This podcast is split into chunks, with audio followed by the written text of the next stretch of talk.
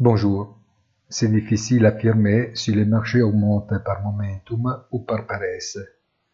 Il n'y a pas de nouvelles.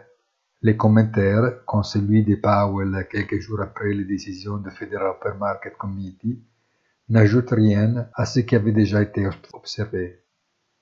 Peut-être le seul sujet, mais de nature beaucoup plus générale, viendra au lendemain du discours sur l'état de l'Union du président Biden pour comprendre comment l'attitude des États-Unis évolue réellement dans une passe claire envers les grands rivaux économiques après les événements eurostatiques bien connus et l'autre grand rival historique dans un moment délicat d'accélération des hostilités.